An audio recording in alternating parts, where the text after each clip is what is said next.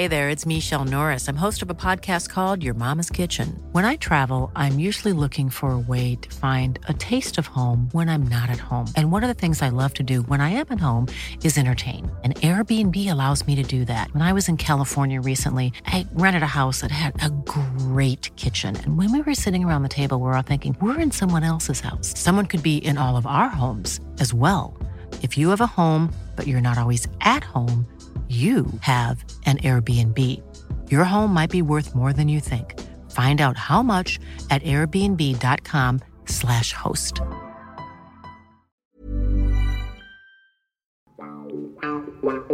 Good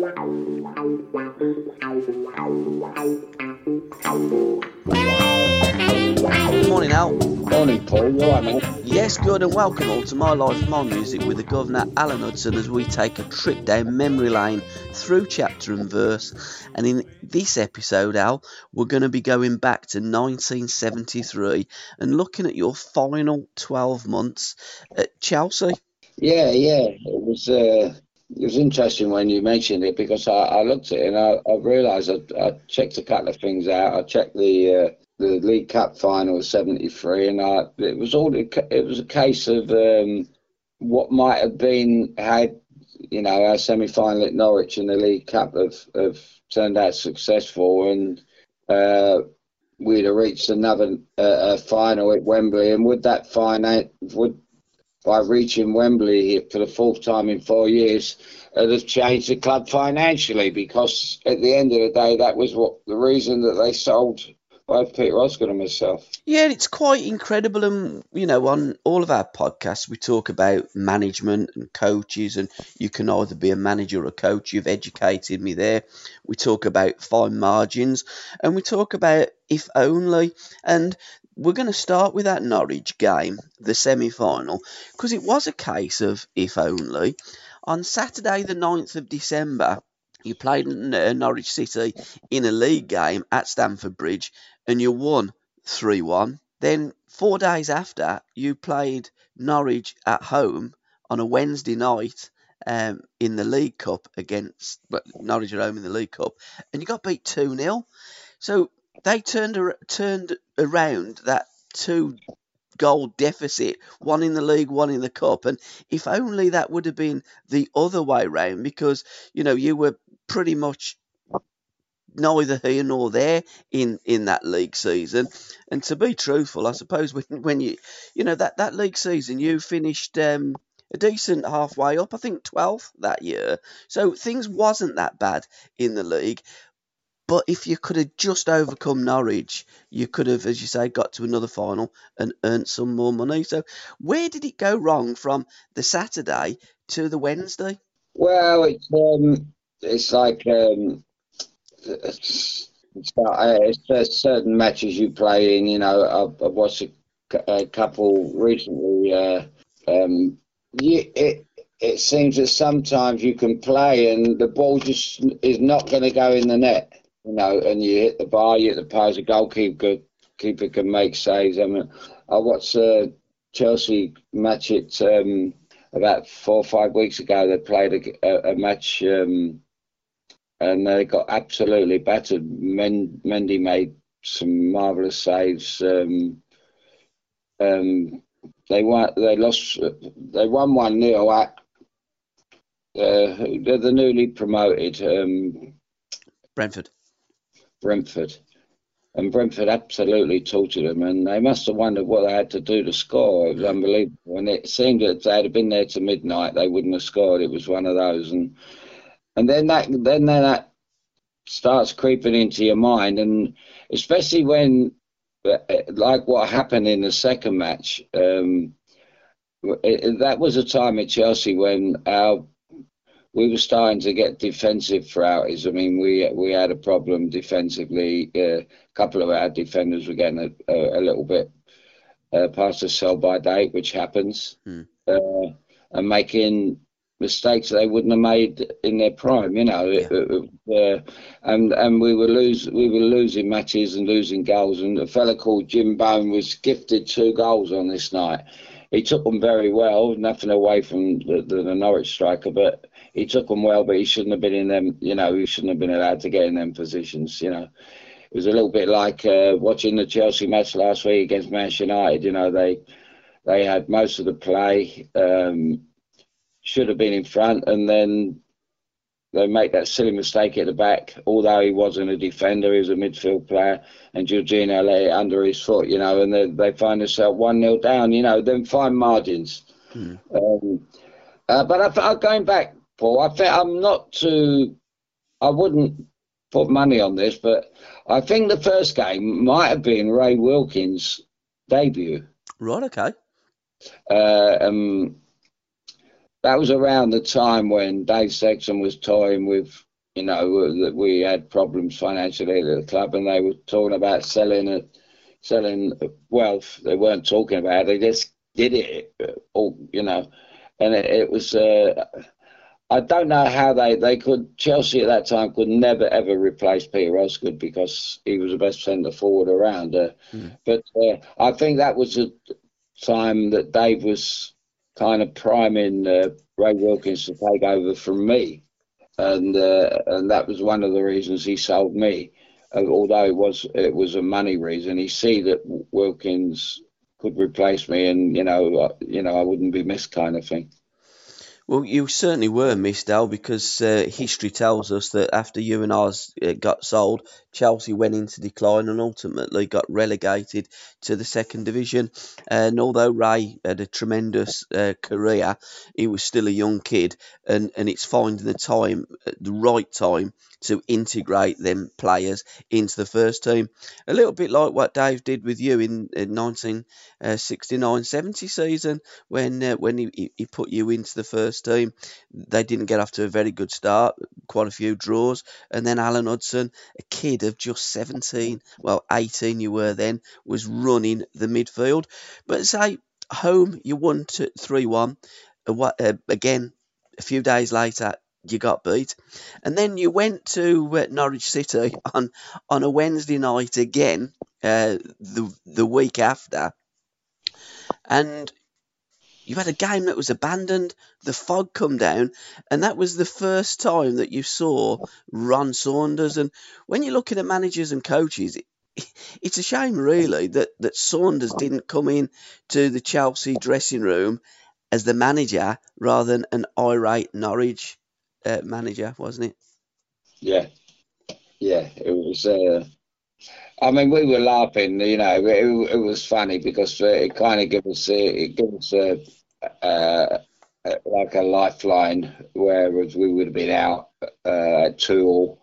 Um, we were in the lead twice. Um, um, I, I, it was screaming and hollering at us players as if it was our fault. He was trying to say, you can go out and play, you know, and you couldn't see from the halfway line, you couldn't see the other goal. So you it just had to be abandoned. It was just, it was just pointless, you know. The, and the referee said, well, I'll give it quarter of an hour.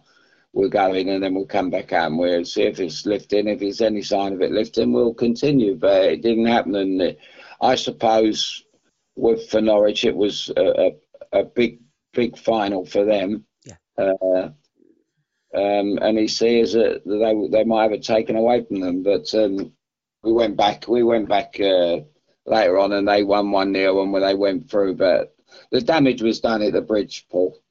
Yeah, it's difficult to come back from that two goal deficit, isn't it? Jim Bone, didn't he play for Scotland? Was he a Scottish uh, international? Yeah, he did. He was. Uh, he wasn't a bad player. Mm. Uh, he was a decent player. But um, as I say, um, being a gambling man, I, I, I don't, I, I, I dare to think what price they would have been to win 2 0 at Stamford Bridge. Yeah. And there were many games when we didn't score at home. Mm. Um, so to not score, it, it, just showed. And it, as, as I wrote to you the other day, I mean, it was like uh, um, when we when we were trying to retain the, the Cup Winners' Cup. Yeah. It was. Um, we played a Swedish team at home, and we we, we absolutely battered them over there in the first leg. We couldn't score. I think I hit the bar. We hit the post.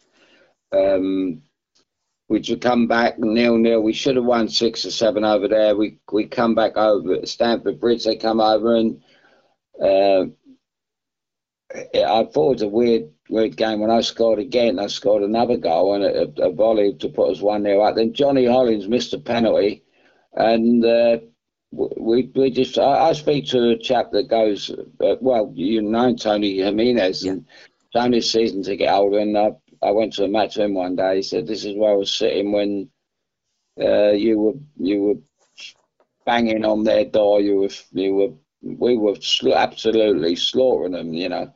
And um, they broke away and scored in the very last minute. It was just unbelievable. It was you just can't you couldn't write the script. It was um, it, it was just one of those things that they you know, as I said the other day as well. I I think sometimes um, we got we got lucky in the FA Cup when we won that in '70. We, we went to Burnley and Peter Houseman got us out of the jail. We we were pretty fortunate, I thought, at Wembley against Leeds to get go into the replay. So you, you know you you have to have your, your, your good luck and your bad luck in cup matches, and I think sometimes you're, I, I think sometimes your name is written on the trophy, Paul. Absolutely, but you scored a brace in that abandoned game as well. Was that was that the only time you scored a brace for Chelsea? It's the only time I've ever had two shots for Chelsea. well, it, it, was a, it was a case of, uh, you know, the, you know, the, I had to change my game and, and push further forward because we, you know, I knew that we needed we needed goals from yeah. So it was just, that was just the case. I just changed my game a little bit. Had we gone there, uh, you know, one 0 up or two 0 up, I'd have just sat sat deep and just controlled the game, you know. So um, yeah, so but it was um, that, that was, that was a bit of an irony, really. But um, the record books will show that I never scored two goals. No, but, uh, that's that's the sad thing about the abandonment of a game, isn't it? Everything gets eradicated. So Alan Hudson's brace gets eradicated. But you could say, I guess, leading into our first song, and uh, we can't play the songs but what I do is I put all the songs on a playlist accompanied to the uh, the podcast, My Life, My Music, and I put a few additional songs in from uh, 1973. It was a good year for music, Al. But when you look at the uh, the game against the Swedes and you look at this game against Norwich, it was like yesterday once more, wasn't it? It was. It was. It was. Um, you know, we we spoke in you know, uh, quite recently about the Euros with Jack Grealish and is it history repeating itself and which it which it does. Um, you know, I was kind of treated by England the same way that Jack's treated. You know, pushed to the side because uh, can't be coached. He can't be told what to do because he he's a player that needs to go out and express himself. Yeah. Um, and yesterday once more was was you know it's happening again. Here we go again. Like I, I think I said to you, you know, it wasn't made in it, the the record wasn't in 1973 because um, I think we did a show before 72. I think after the league the League Cup of 1972, I, I I'll never forget we we got to the hotel and we were we were all at our I can remember walking in myself with my wife, and I was walking was very, very despondent, you know. And then I and I see that um, Lou Christie was uh, the cabaret act. He was supposed to be the celebratory, uh, you know. And it hit me that he made lightning strikes again, and it it was, um, you know, we'd only just been had the same thing happen against the Swedes in the European Cup Winners' Cup, and. Uh, and, that, and now we were getting beat by Stoke, you know. Um, so lightning does strike twice, no matter what they say. In terms of your playing career, Al, lightning didn't strike twice; it struck many, many times. And just touching on uh, Jack Grealish, he did receive a chorus of boos when he was introduced to the uh, Villa Park faithful in about the 85th minute by Pep Guardiola. But when you went back as a Stoke player to Chelsea, you know you received similar treatment, didn't you? And for all that you gave um, Chelsea, what Jack's given Villa, I mean they got hundred million pound in the bank. The money from you and Osgood went to pay for that East Stand. Fans just don't look at it like that. They just see it from a fan, and they don't see it from the footballer's point of view. At the end of the day, you're a player, and that's your job, isn't it? Well, it's. Um, I think the only way I can ever answer that uh, scenario, Paul, is that uh, I try to explain to people sometimes how would you like it if you was at a job and you you put you know you had you, you, a job all your life, you'd spent 10 years, 15, 20 years there, and they just sack you and throw you into the, you know, that that's it, you're, you're out. I mean, I, I know today people get pensions and they get payoffs and everything else, but that wasn't the case for me. You know, I was, uh, I was an out, outcast and they, they didn't even give me my deserved transfer fee. So I said, you know, football is no different from just life in general. If if you're treated so shabbily, I'm sure you you would feel the same way as I do. Uh, but they don't see that. They they're they're just so wrapped up in a Chelsea blue shirt, and as you say, Aston Villa were you know that were Jack. I mean, how on earth could anyone in their wildest dreams think of booing Jack Grealish? It's that mm. the kid uh, has come out and he said he's he loves the club. He he didn't agree to go to, to move straight away. He thought long and hard about it. He was, you know, he's still got Villa in his heart, even though he's playing for Man City. Um, you know, it's just appalling, really appalling to to think that to think that I might go to a football match and boo a player that, that I used to go and watch is just unthinkable. It is, but again, you are a player and you've been in the game, you know what the game is all about. And both you and me, we, we look at the game in a completely different way to most football fans. I mean, I'm going to Villa this afternoon watching the, the Leicester game. I'm going to watch a game of football. I'm not going to support any team. I'm going to watch a game, a live game, and, and hope that I see moments of magic by players on that football pitch. But I remember when you went to a Stoke game and you were saying to a fan, Well, who's you come to watch? And he said, Well, I, I just go to watch Stoke. Well, surely you go to watch a player. I mean, I'll be going there today to watch Maddison. I'll be going there to watch Ollie Watkins, Emi Buendia. I'm going there for the purpose of watching football players play football. But most football fans go with the purpose of just watching their team win a game and they interested how they win it just as long as they win it. it.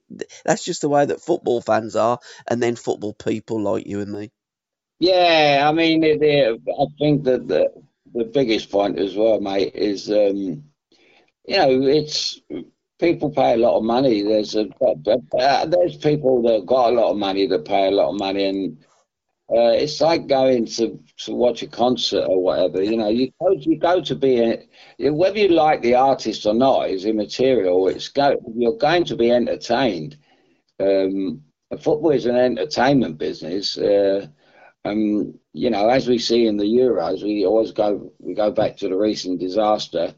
Um, and it's a, you know if if England had played in the Euros and and they'd have played their best team with Grealish and, and Foden in it, um, and and played to enter uh, played with an entertaining an attacking flair, they would have won the Euros. Yeah. Mm. Instead, they they didn't. They they they they, they he had winning on his mind more than he did football, and it was uh, because that's his that's his mindset. That's the way Southgate is. Uh, but when you go out there to win at all costs, it's um, you can you really you know you not only lose you, you know they miss the, the the most incredible incredible opportunity to lay this ghost to rest, you know, of 1966, and uh, we so nearly done it in 1996, and and we did it in a in the Terry Venables way, which was absolutely amazing. I thought Venables came in and done a fantastic job, and he's probably been the best manager. Some say Bobby Robson, but I think the 1996 team were were the, the, you know the way they played. They had the right the right blend defensively, and uh, we had the the likes of Gascoigne, who had a young uh, Jamie Redknapp coming through, Teddy Sheringham's. Uh, you know, we had, they were a terrific team, and uh, if ever they were going to win it at competition, it was that year. And I watched it again the other night. Actually, that just I just watched a, a, thing on Paul Gascoigne, and and again I just I I just exactly what we just been talking about. The one that flies across the goal against the Germans, how he doesn't get his toe on it, I don't know. Mm. Yeah. And and England are through to you know two one, um, and then they go on and win it. But um, uh, and they would have won the final because it, it, wouldn't have been a Gareth Southgate final. It wouldn't have been let's go out and you know nick a goal and then hold on to it. Venables would have said, "Look, you beat the Dutch four one. Let's go and beat these four one." Yeah. You know, so that's the difference. You know, it's, it's the entertainment element and and that, and that's basically what's killed the English game over the years. The coaching of players that. Um, and why do you think the fans dropped off in their droves? You know, throughout the, through through the eighties, and I, I came back. I went to Seattle in 1977, 78 from Arsenal, and I came back a couple of times, and I could see the decline of of our football and how it was going downhill, and. Um, and in in all fairness, the only the only thing that saved the English game was bringing the foreigners in, mm-hmm. The foreign players. I mean, yeah. Uh, you know, we brought so many fans. I remember Ruud Gullit coming to Chelsea. I remember Bergkamp going to Arsenal. The, these type of players. Paul Di Canio went to West Ham, and I I, I watched every week. You know, um, that's what. That's why. That's why you go to football to watch. It doesn't matter where they come from, what the, for what reason they come there for. You go. You go there to be entertained. And uh, mm, when I sat there for the the, the Euros final against Italy, you know, me and Don Shanks just sat in the in the casino having a couple of drinks and looking at each other, kind of nodding our heads, wondering what's going on. Hmm. I think everybody at home was also nodding. I was certainly nodding my head, thinking, again, what's going on, Gareth? Change it, get your flair players on. Let's try and win a game rather than than play. Or, or it looked as though England, I know there wasn't, but playing for penalties, uh, just yeah. just just pathetic. Not my uh, vision of football. Um, my love, uh, your next song up, uh, wonderful song by uh, by Wings. And well, yeah, there's a lot of there was a lot apart from Chelsea Football Club, there was a lot of love around at the time, um, and uh, it was around the time which we've already spoke about. The Beatles were my favourite uh, band, and um, you know I've always said they were the only band that didn't really need a drummer. You know uh, they could have had George Best as a drummer, really, yeah. not Best, and uh, and it was a kind of where Paul McCartney was trying to get the, the, group together to, you know, kind of overtake the Beatles, which was an impossibility. But Wings were good. I liked Wings, and uh, uh, I thought it was a, it was a, a tremendous, tremendous, lovely, lovely song. Lovely song. And it was a time that uh, you put in your notes here. The uh, you were falling out of love with um, with Chelsea and um, your love was whining with with Maureen as well. So you know, in that last year, that last twelve months at, at Chelsea, that that started pretty much the cup game uh, against uh, Norwich City, that ultimately ended against West Ham. Um, when you got beat 4 2. That seemed to be the straw that broke the camel's back. What was going on in the life of, of a young Alan Hudson? Because, you know, you were a young kid, you were, you were 22. How was you treated by the management and by the football club at Chelsea? Because, you know, things was going wrong both on and off the pitch. And I remember listening to uh, a podcast that you done with, with Anthony and you were saying you really needed someone to just sit down with you then and, and talk you through what was going on. How are you now? How's things at home? How's, you know, how can we help you? But you never had that, did you?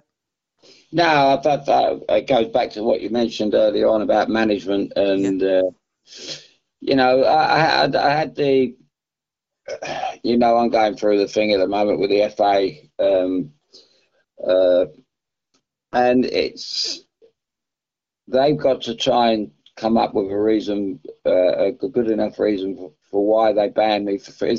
I've been banned for three years for playing for my country, which was hurt very. It was, was hurtful enough, mm. and that was that came through a bad ankle injury, which I missed the FA Cup finals and missed the Mexico World Cup with a bad ankle. And I'm and I'm telling you now, Paul, I'm walking about this week and my, my it's still it's still so painful. It's mm.